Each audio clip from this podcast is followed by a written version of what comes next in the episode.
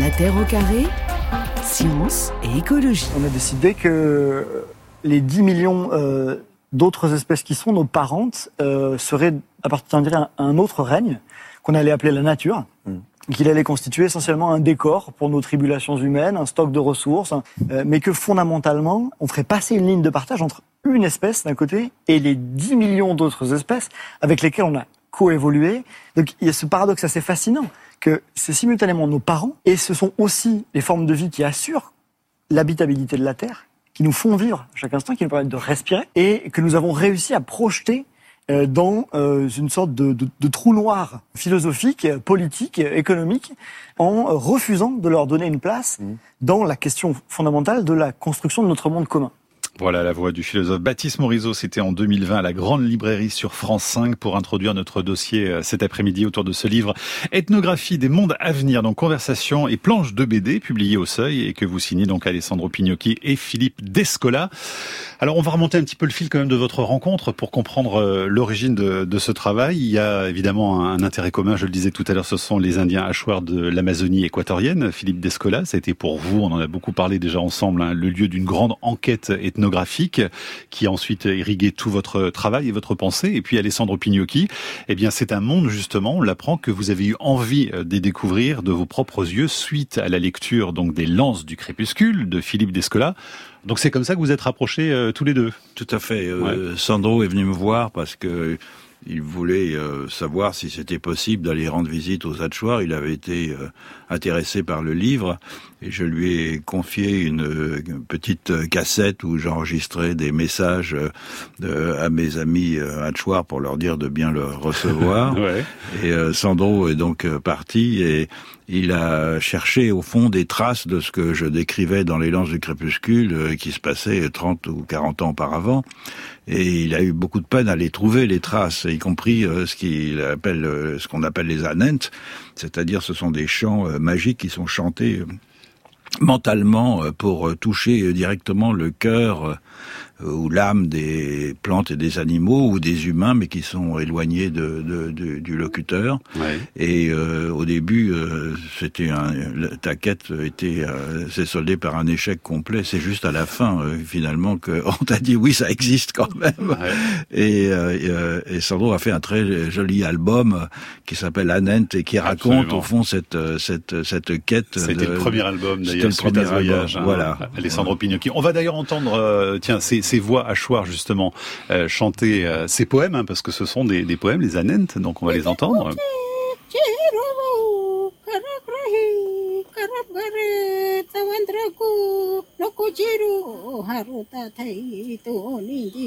Alessandro Pignocchi, quand vous arrivez chez les Hachoirs, vous parlez pas la langue?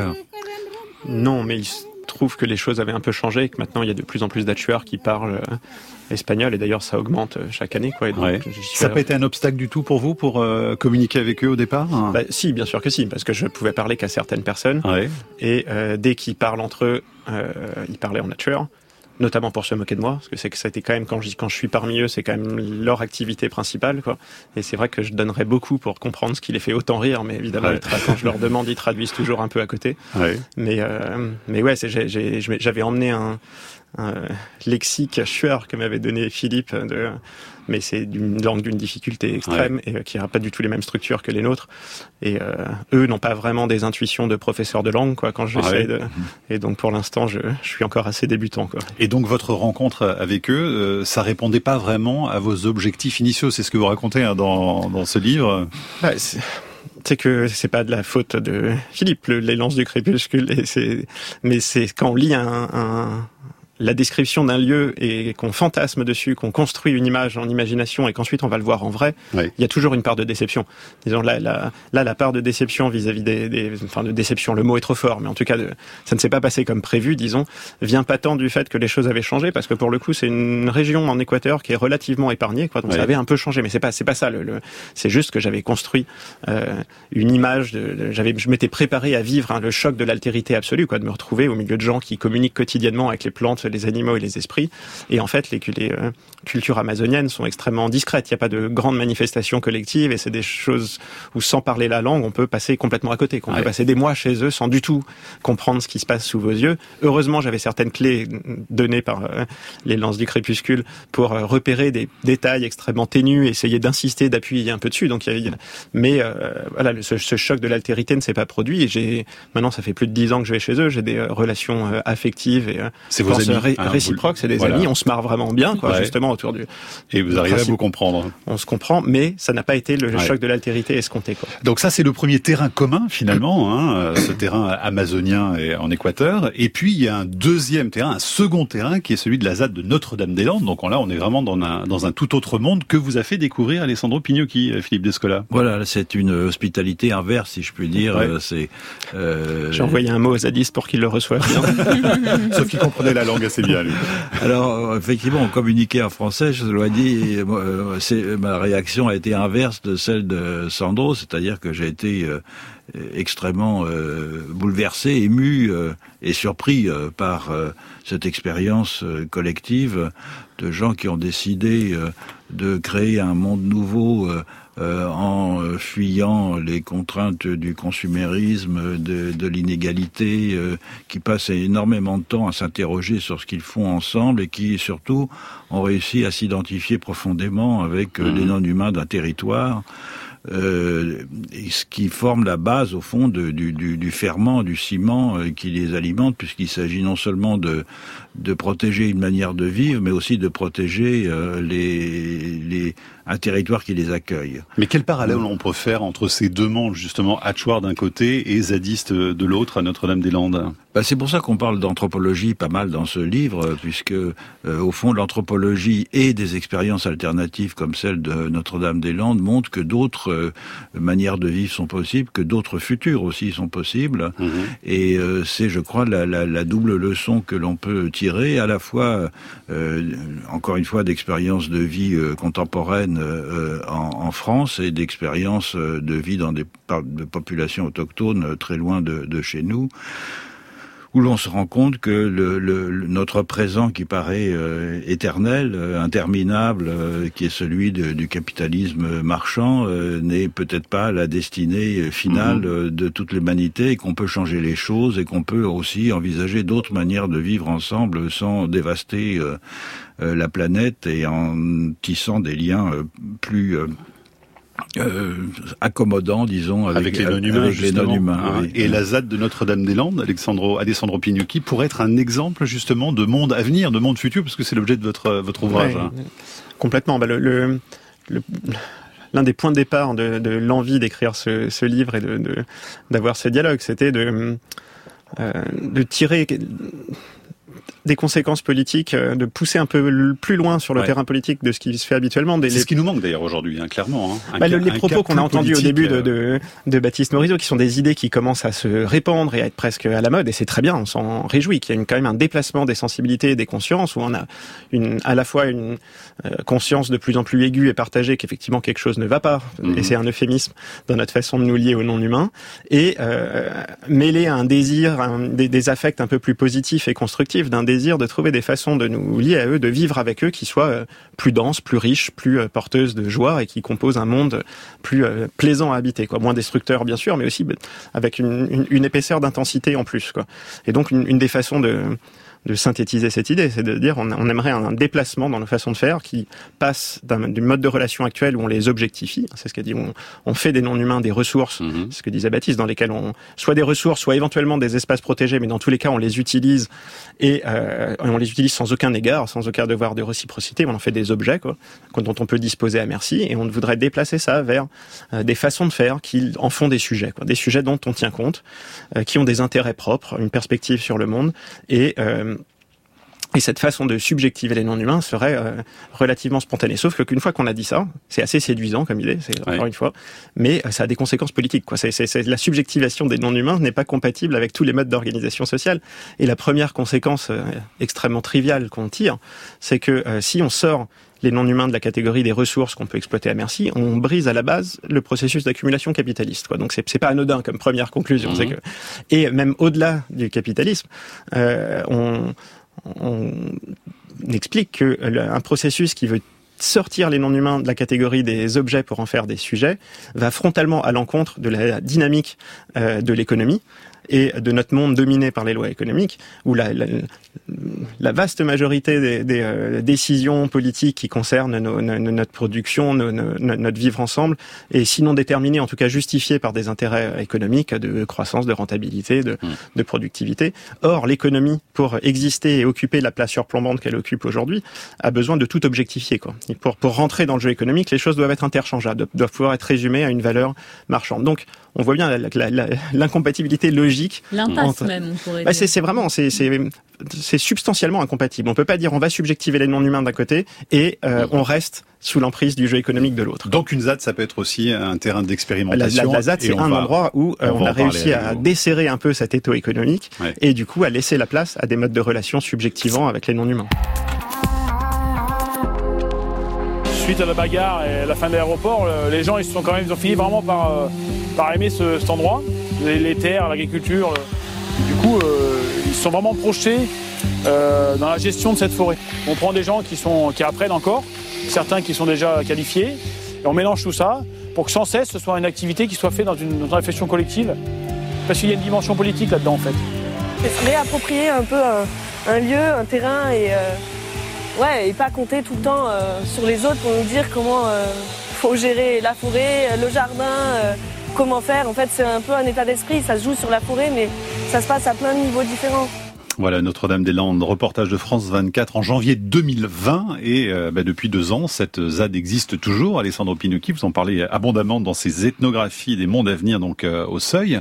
Qu'est-ce qui se passe d'ailleurs là-bas sur place? Parce qu'on entend beaucoup moins parler euh, de l'activité, alors que vous dites qu'il y, a vraiment un, presque un regain justement de, de vie hein, sur place. Oui, c'est la, la consigne de l'État, qu'on ne parle plus de la ZAD de Notre-Dame-des-Landes, étant donné que la, l'affrontement qui se, l'affrontement entre mondes qui se joue sur place en ce moment a pris une forme moins spectaculaire que quand il y avait des attaques de flics, vu que maintenant c'est une guerre principalement sur le terrain administratif. Effectivement, on en, parle moins.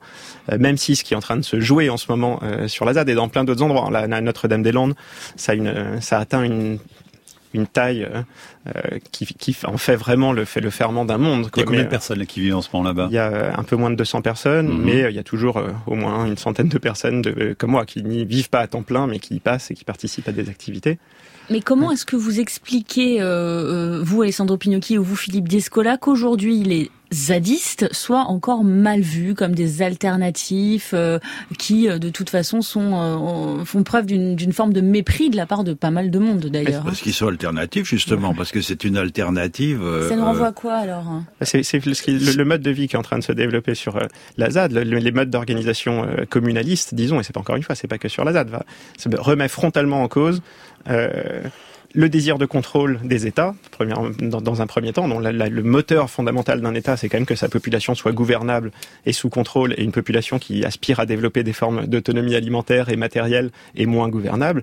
Et ça remet frontalement en cause le, désir, de, la pulsion d'accumulation et le désir de, de, liberté de la bourgeoisie, puisque, encore une fois, quand, quand on se dote d'une forme d'autonomie, on n'est plus à la merci de, des lois du marché, on n'est plus obligé de vendre sa force de travail pour satisfaire les désirs de la mmh. bourgeoisie. Donc ça va vraiment frontalement à l'encontre de, euh, des intérêts des classes dominantes, qui est un concept un peu flou qui regroupe euh, classe dirigeante et classe possédante. Et donc, même, quand bien même ça serait pas vraiment conceptualisé comme ça de leur part, c'est évident qu'il y aura aucune pitié face à des initiatives comme ça. Faut pas du tout s'attendre. Oui, c'est un très mauvais contre-exemple. Hein, en effet, euh, pour le pouvoir de, des des, classes possédantes et dominantes, comme le dit euh, Sandro, euh, parce que ce sont des gens qui vivent euh, relativement en marge de l'État, pas complètement, mais qui, en tout cas, une fois acquis le succès d'avoir empêché la construction d'un grand aménagement pharaonique et inutile, mmh. ont décidé de poursuivre en inventant une forme de vie commune qui soit non seulement fondée sur celle des principes communalistes qui euh, que les qu'ont expérimenté par exemple les communes anarchistes au XIXe siècle ou d'autres, mais qui euh, en plus est fondée sur quelque chose de nouveau, qui est l'identification euh, profonde à un milieu de vie, à un bocage, à des zones humides et à leurs occupants. Et ça, c'est un très mauvais un très mauvais signal. Et donc il faut après avoir consacré des ressources répressives considérables euh, à détruire euh, les habitations et à investir les lieux euh, dans notamment l'opération César il y a quelques mhm. années. Maintenant, il s'agit de faire le silence de façon à ce qu'on ne parle pas trop de cela, comme on ne parle pas trop non plus d'autres ZAD très intéressantes, comme celle des Lentillères à Dijon par exemple, qui sont autant d'expériences de vie originales qui pourraient donner des mauvaises idées. Alors vous, votre regard d'anthropologue est très intéressant évidemment aussi sur un lieu comme ça parce que au sujet de nos relations entre humains et non humains, vous dites que justement ça représente un régime d'attention aux vivants rarement rencontré. C'est-à-dire que justement dans une ZAD comme Notre-Dame-des-Landes, on noue des liens tout à fait particuliers et de la part par exemple d'urbains qui n'ont jamais forcément euh, été avant habitués à cela et qui euh, changent justement leur façon de regarder le monde. C'est ça qui est original en effet, c'est que ce ne sont pas des gens qui sont prédisposés euh, à une identification profonde avec les non-humains puisque euh, pour beaucoup, ils viennent du milieu des squats urbains et donc euh, ils n'ont pas euh, spontanément tendance à partager, à rêver de triton et à ou un sanglier ou de sanglier. et donc c'est, ça, ça, prouve que cette sensibilité, elle est, on peut la développer indépendamment des parcours et des trajets personnels et que au, delà des euh, bouleversement institutionnel euh, qu'il faut envisager pour changer de, de, de monde, euh, ces sensibilités peuvent aussi se développer euh, si l'on est suffisamment attentif à ce qui nous environne. Ouais. Alors évidemment, la question du naturalisme est absolument centrale hein, dans, dans, cet ouvrage et de notre économie justement toujours très liée à cette vision, ce concept naturaliste, avec cette façon de mettre à l'écart justement les autres humains, par, les autres vivants par rapport par rapport à nous. Alessandro Pignocchi, justement, euh, quand vous parlez des Indiens hachoirs, vous dites euh, ces autres peuples ne constituent pas des exemples à suivre, mais des sources d'inspiration. La nuance, elle est, elle est d'importance. Pourquoi? Bah, Si on on ne deviendra pas des animistes à tueurs euh, d'un coup. On va pas rêver que les, les brebis viennent nous visiter la nuit sous forme humaine pour nous faire part de leurs désirs. Enfin, on peut, mais si c'était ça l'objectif, il serait un petit peu difficile à atteindre. Mais non, c'est simplement de c'est la dimension euh, subversive de l'anthropologie, c'est de, de, de, non seulement de montrer qu'il y a d'autres façons de faire, mais euh, en plus qu'on prend un certain, une certaine distance, un certain recul, on, a, on finit par avoir l'impression que c'est notre façon de faire qui est extrêmement euh, particulière, mmh. qui confine à l'absurde et qui fait figure d'exception à l'échelle de l'histoire des sociétés humaines. Quoi. Et étant donné que la euh, l'idée qu'il n'y a pas d'alternative et qu'on suit une grande course du progrès inéluctable et que euh, on peut bien se plaindre de la situation actuelle, mais c'est euh, naïf parce que de toute façon il n'y a pas d'autre solution, qui est une justification a posteriori extrêmement puissante utilisée par les, les classes dominantes. L'anthropologie nous montre que c'est évidemment pas vrai. Et sur le, le la, l'ouverture de la sensibilité au vivant de, la part d'habitants de la ZAD qui n'étaient pas spécialement prédisposés à la base. C'est un, une des thèses un peu optimistes qu'on développe dans le livre, mais à laquelle on croit. C'est que euh, est dans une période historique, ce qu'on disait au début, entre peur de la crise écologique, souffrance du désenchantement du monde et désir euh, qui quand même est diffus comme une lame de fond dans la mhm. société de trouver d'autres façons de nous, euh, nous lier au non-humain, mais si ce désir est pour la vaste majorité des gens frustrés, qui sont obligés de continuer à vivre et ils en souffrent, à continuer à vivre dans euh, un travail, une façon de consommer, etc., qui est frontalement antagoniste à ce, ce, ce désir-là. Dès qu'on dessert un peu les taux économiques, dès qu'on dessert la pression salariale, dès que par des relations d'entraide, de pratique des communs, comme c'est le cas sur la ZAD, on se retrouve quelques marges de liberté, cette façon de prêter attention et de prêter des intérêts aux non-humains émerge relativement spontanément. C'est sans doute une particularité historique. Et on verra quel projet politique aussi on peut construire euh, avec toutes ces aspirations et ces inspirations surtout. Euh, politiser l'anthropologie de la nature, il y a une planche qui est très drôle, c'est l'une des toutes premières du livre, Philippe Descolas, et on voit donc une, une mère avec un enfant dans un musée, et elle dit « Oh, regarde mon chat, c'est un exemplaire d'ethnographie des mondes à venir, le livre qui a fait basculer le monde. » Vous avez quand même beaucoup d'ambition avec cet ouvrage. Hein c'est ce qui va se passer. Il est sorti il y a une semaine et on attend ah tout peut arriver. Hein. Attends, on attend la fin du mois pour voir le, les premiers pas du basculement. Pour, pour pouvoir juger.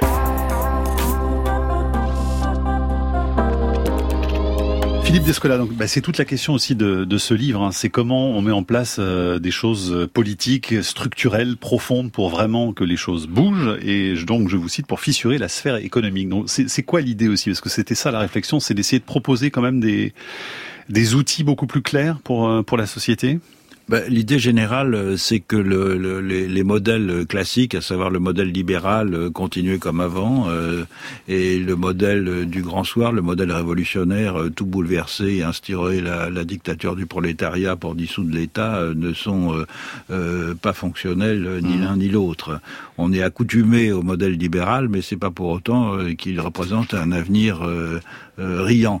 et donc, ce qu'on imagine, à partir précisément d'expériences euh, alternatives comme les ZAD et d'autre part de la connaissance que l'anthropologie peut apporter de formes de vie euh, qui ne sont pas transposables, hein, euh, de, développées par des, des, peuples autochtones, mais qui sont des stimulations intellectuelles, des tremplins intellectuels pour imaginer d'autres formes de vie qui sont tout à fait faisables dans le contexte historique où elles ont été menées. Mmh. C'est une combinaison entre une extension précisément de territoires alternatifs qui représentent euh, au fond des, possibilités de se euh, développer personnellement euh, et, collectivement dans d'autres cadres que ceux qui existent actuellement, qui sont des possibilités éventuellement aussi de refuge ou de fuite, puisque c'est Sandro parlait tout à l'heure de, la de la, de, la population d'au moins une centaine de personnes qui euh, en permanence est à Notre-Dame-des-Landes et qui vient chercher là quelque chose, euh, au fond une, une, façon de vivre autrement, même si c'est pas de manière permanente, c'est des zones de, de refuge, et d'autre part des États sobres et démocratiques, et par euh, sobre et démocratique on entend précisément des États qui prennent au sérieux le réchauffement climatique et la... Il y en a aujourd'hui selon vous? Non, ils sont à construire aussi. C'est pour ça que la lutte se pose euh, en fait sur les, sur les deux plans. Euh, et démocratique au sens où ce ne sont pas des États purement représentatifs, mais où la, la, la vie des citoyens est mobilisée euh, constamment par des, des, instances qui permettent une, démocratie permanente. Donc, euh, donc pardon, si je suis votre raisonnement, si on prend juste la France, ça voudrait dire carrément supprimer les institutions, par exemple? Non, pas, pas, les, pas les supprimer, les, les, les, transformer profondément de façon à les rendre plus démocratiques et à ce que les citoyens euh, euh aient, une, aient une voix au chapitre autrement qu'une fois tous les euh, cinq ans euh, pour mm. des élections euh, locales, régionales ou nationales. Euh, c'est donc une vraie démocratie dans la longueur. En une vraie hein. démocratie dans la longueur et qui serait combinée au développement de territoires alternatifs de ce type-là, avec un échange permanent entre les deux d'une certaine façon. On est, on a été l'un et l'autre euh, euh, très euh, inspiré par euh, une forme d'organisation qui a été très classique dans toute l'histoire de l'humanité, qui subsiste encore d'une certaine façon en Asie du Sud-Est, et qui est la combinaison entre des sociétés plutôt égalitaires euh, des sociétés tribales plutôt égalitaires et des États, des royautés euh, en, en, en, Asie du Sud-Est, euh, avec le, le, cette, le, le, désir sans doute de ces États pendant longtemps de s'assurer le contrôle de ces États, de ces sociétés égalitaires et des sociétés égalitaires euh, échappant euh, euh, par tous les moyens au contrôle de l'État, avec des va-et-vient entre les deux. C'est d'une forme assez classique et on peut très bien imaginer des formes de ce type-là. Philippe Descola, vous aimeriez vivre dans une ZAD, vous, franchement? Est-ce que vous verriez vivre dans un cadre comme ça aujourd'hui? Occasionnellement, mais certainement pas en permanence, non? Pourquoi? Pourquoi pas en permanence alors? Probablement parce que Sandro parlait tout à l'heure, euh, il faut, en dehors d'écrire des livres aussi, euh, euh, faire du maraîchage, par faire du maraîchage, ça ne me gêne pas. J'ai une maison à la campagne. Mais vous avez un appartement parisien avec, avec, un, avec un potager où dont je m'occupe. mais moi, je suis intellectuel et j'ai besoin aussi de temps euh, libre pour euh, lire et penser. Euh, et, ça, c'est pas compatible si, Complètement. Mais euh, Alessandro Pinucchi. Mais euh, si, si, c'est évidemment compatible avec mais un mode d'organisation. Mais est-ce que c'est pas la notion de confort finalement qui vient bloquer beaucoup de gens, quoi, et qu'on peut comprendre hein, hmm. Bah, confort au, auquel on est au-dessus de, la notion de confort parce qu'elle est un peu faible pour, euh, je pense, pour euh, expliquer le, le, niveau de la résistance. Là, je ferai référence à, au livre d'Aurélien Berland, Terre et liberté. C'est le, le désir de délivrance de la, de, de la bourgeoisie qui, s'est, qui, qui est une classe qui s'est construite sur la volonté de se défaire des, euh, des activités euh, lié à la survie matérielle, quoi, de pouvoir. il n'y a pas que la bourgeoisie aujourd'hui, pardon, je vous interromps. Aujourd'hui, euh, le matériel n'est pas lié qu'à la bourgeoisie. Euh. Non, mais justement, de s'en ah. défaire. C'est qu'historiquement, c'est le désir de délivrance, le concept de liberté qui nous occupe aujourd'hui, c'est cette idée qu'on peut passer son, son temps à faire autre chose qu'à subvenir à nos besoins. Et même les intellectuels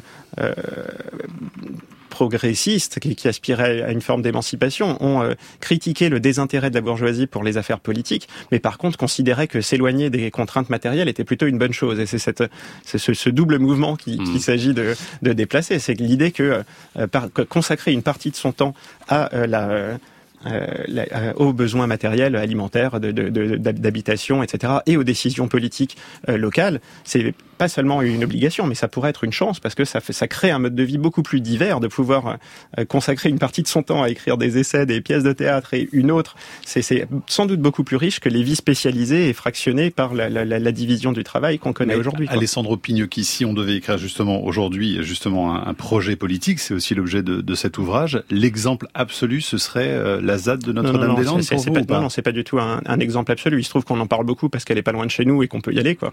Mais euh, non, là, le, le, propos qu'on essaye de défendre, pour revenir sur ce que disait Philippe, c'est que si on, on a l'impression que là, il y a, comme outil politique, on a soit le plaidoyer, essayer de convaincre nos classes dirigeantes et, leurs copains qui se promènent en yacht qu'il va falloir changer les choses, et ça, c'est une impasse totale. Ça, vraiment, faut y renoncer complètement, quoi. Et on a l'impression que la seule alternative, c'est le renversement révolutionnaire. Donc, il y a une troisième voie. Et, et ça peut être un peu désespérant. Ça veut pas dire, contrairement à ce qu'a dit Philippe, qu'il faut arrêter de penser le renversement révolutionnaire. C'est bien de continuer à essayer de s'y projeter. Mais si c'est la seule alternative euh, au plaidoyer, c'est un peu désespérant. Nous, l'originalité de ce qu'on essaye de, de proposer, c'est de dire que si il y a des territoires autonomes qui se développent alors de façon beaucoup plus euh, euh, dense et fédérée en réseau et puissante que ce qui est le cas aujourd'hui, mais des mhm. territoires autonomes en marge des États. Et ça, a un pouvoir de transformation sur l'État énorme. Quoi. Ça serait une arme de transformation pour aller vers des États sobres et démocratiques, etc. C'est un nouvel outil euh, de parce que notamment ça permet à la population d'expérimenter d'autres formes de vie, mais aussi ça fait des poules de, de population extrêmement donc mûrs politiquement, déterminés et qui mmh. pourront euh, nuire au capitalisme par le bas, côté État. Par le exactement, exactement. Et c'est très compatible avec ce qu'on disait au début sur euh, euh, nouer des relations subjectivantes avec les non-humains, puisque quand on est sur le terrain et qu'on doit faire de fait avec eux, c'est évidemment beaucoup plus spontané de, de, de, de tenir compte des intérêts des non-humains que si on achète ces produits dans une ville lointaine. Quoi. Alors, Alessandro Pinocchi, dans, dans cet ouvrage, il y a une des BD hein, qui a été écrite en quatre épisodes, justement autour de Emmanuel Macron et du gouvernement, écrite à l'occasion du premier confinement, euh, juste après que le ministre de l'Agriculture de l'époque, Didier Guillaume, euh, a incité les Français à aller travailler au champ pour pallier le manque de main-d'œuvre étrangère. Donc ça, c'est une mauvaise ou une bonne idée finalement? Parce que ça pourrait être pris comme une bonne idée. C'est ça, vous suit. Hein. C'est comme ça que je l'ai interprété pour euh, faire ma BD. Mais malheureusement, c'était pas c'était pas ça dans la tête du ministre. C'était. Mais ça aurait pu être une bonne idée. Bah, c'est l'intérêt de la, la, distinction qu'on fait entre euh, subjectivation, objectivation, autonomie alimentaire ou euh, soumission au marché du travail, c'est que ça coupe mmh. quand même les catégories en diagonale et ça permet de faire des distinctions euh, beaucoup plus fines. Donc s'il s'agit de d'aller vendre sa force de travail pour parce que malheureusement les, on n'arrive plus à importer de roumains pour faire ça, on n'est pas dans le registre de la bonne idée. Quoi. on a justement Sébastien sur franceinter.fr qui nous écrit le jardinage ou le maraîchage à l'échelle planétaire pourrait être une voie possible pour faire évoluer notre rapport au vivant. Philippe Descola, qu'est-ce que vous en pensez? De bah, les, tous agriculteurs quelque part Le jardinage et, l'agriculture, c'est pas tout à fait la même chose. Il y a, les, les anthropologues distinguent entre un, mode horticole de traitement euh, des plantes et un mode agricole. Euh, agricole. on va dire le maraîchage. Le maraîchage, oui, c'est quelque chose de très euh, singulier puisque ça suppose de traiter chaque plant individuellement et donc de ce point de vue-là de s'identifier euh, profondément à chaque plant et à créer les conditions de l'épanouissement de chaque plant c'est différent de la céréaliculture dans laquelle on, on laboure, on, on, défonce le sol euh, et on traite collectivement euh, chaque, euh, les, les, semences que l'on va récolter également par des engins coupants et ensuite on va on, jadis battre au fléau, maintenant avec des batteuses les plantes. Donc c'est deux traitements extrêmement différents. Donc le maraîchage, oui, j'encourage le maraîchage d'une manière générale et on parlait tout à l'heure de la euh, ZAD de la Lentillère à Dijon, qui est très intéressante parce que c'est une ZAD urbaine. Au fond, on est au, depuis depuis cette ZAD qui est une ancienne zone de maraîchage, un petit peu périphérique, mais maintenant euh, englobée dans la ville. On est euh, au, cœur de la ville en quelques minutes. Philippe Descola, euh, dans un gouvernement idéal, vous occuperiez quel poste de ministre? Vous ministre de la diversité ou ministre des, je, me, je, me, sens, je me sens ministre des personnalités juridiques? Ça pourrait vous intéresser aussi ce job-là. Je me sens mal euh, occupé des fonctions euh, exécutives, mais la, la, personnalité juridique, c'est une bonne chose qu'on en parle. C'est aussi. C'est une lutte très concrète pour vous. C'est une hein. lutte très concrète. C'est pas simplement une, une, utopie, puisque déjà il y a quelques milieux de vie qui ont obtenu une personnalité juridique, notamment la, rivière Wanganui en Nouvelle-Zélande, et ça change complètement le sens de l'appropriation, c'est-à-dire que au lieu que ce soit euh, les humains individuellement, collectivement, qui s'approprient la terre ou bien des ressources euh, transformées effectivement en objets. Euh, c'est le contraire, c'est la terre qui est propriétaire des occupants de, des, lieux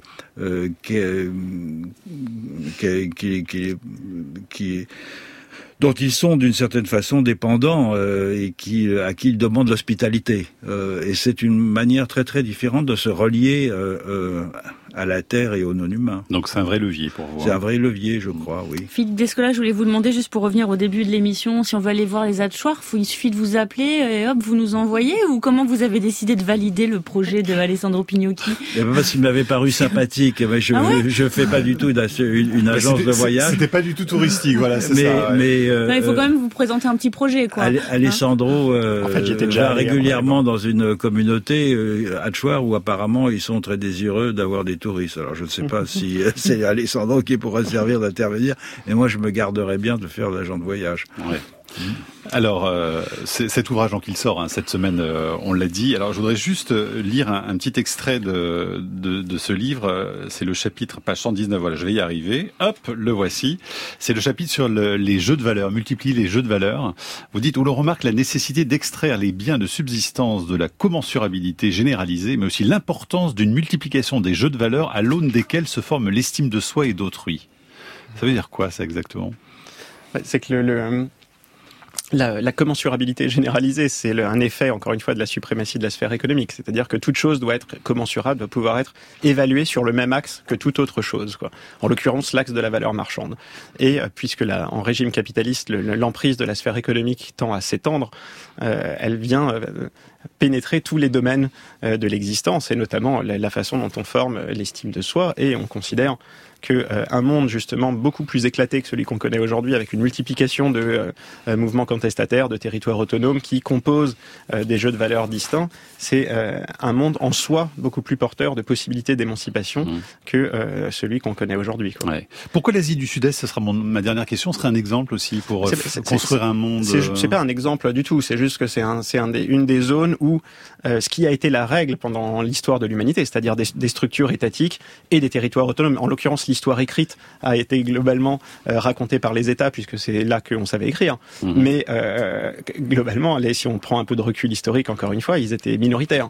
Et donc la situation qu'on euh, vers laquelle on aimerait aller, mais de façon choisie, quoi, de façon pensée, d'une cohabitation. Alors idéalement relativement pacifiée, mais inévitablement en partie conflictuelle entre des, des, structures étatiques et une multiplicité de territoires autonomes, c'est maintenu en Asie du Sud-Est jusqu'à relativement récemment et du coup a fait l'objet d'études ethnographiques peut-être plus poussées que, que, ailleurs. Philippe Descola, je terminerai vraiment très rapidement là-dessus. Il y a cette euh, idée de diversité, hein, je le disais tout à l'heure en plaisantant, en vous imaginant ministre de la diversité, mais c'est absolument essentiel aujourd'hui dans une période de repli sur soi absolu, diversité des espèces, des langues, des cultures. On n'y arrivera pas tant qu'il n'y aura pas ça justement. Hein. Oui, je pense que c'est une valeur normative, c'est-à-dire c'est une valeur qui euh, un, un, caractère d'obligation euh, morale, non pas parce qu'elle a une utilité euh, pour les humains euh, ou pour la protection de l'environnement, mais parce qu'elle est désirable en soi. Mm-hmm. Et cette façon de concevoir euh, une valeur qui pourrait être partagée par énormément de, de gens, euh, permet de euh, faire un pas de côté par rapport à certaines des valeurs que la philosophie des Lumières a portées mm. et qui sont fondées sur une théorie très particulière de la nature humaine qui est celle qui s'est développée en Europe à partir du XVIIIe siècle. Merci beaucoup à tous les deux. Ethnographie des mondes à venir, texte et BD. Philippe Descola, Alessandro Pinocchi, c'est aux éditions du Seuil. Merci d'être venu nous en parler aujourd'hui dans La Terre au carré. La Terre au carré est un podcast France Inter.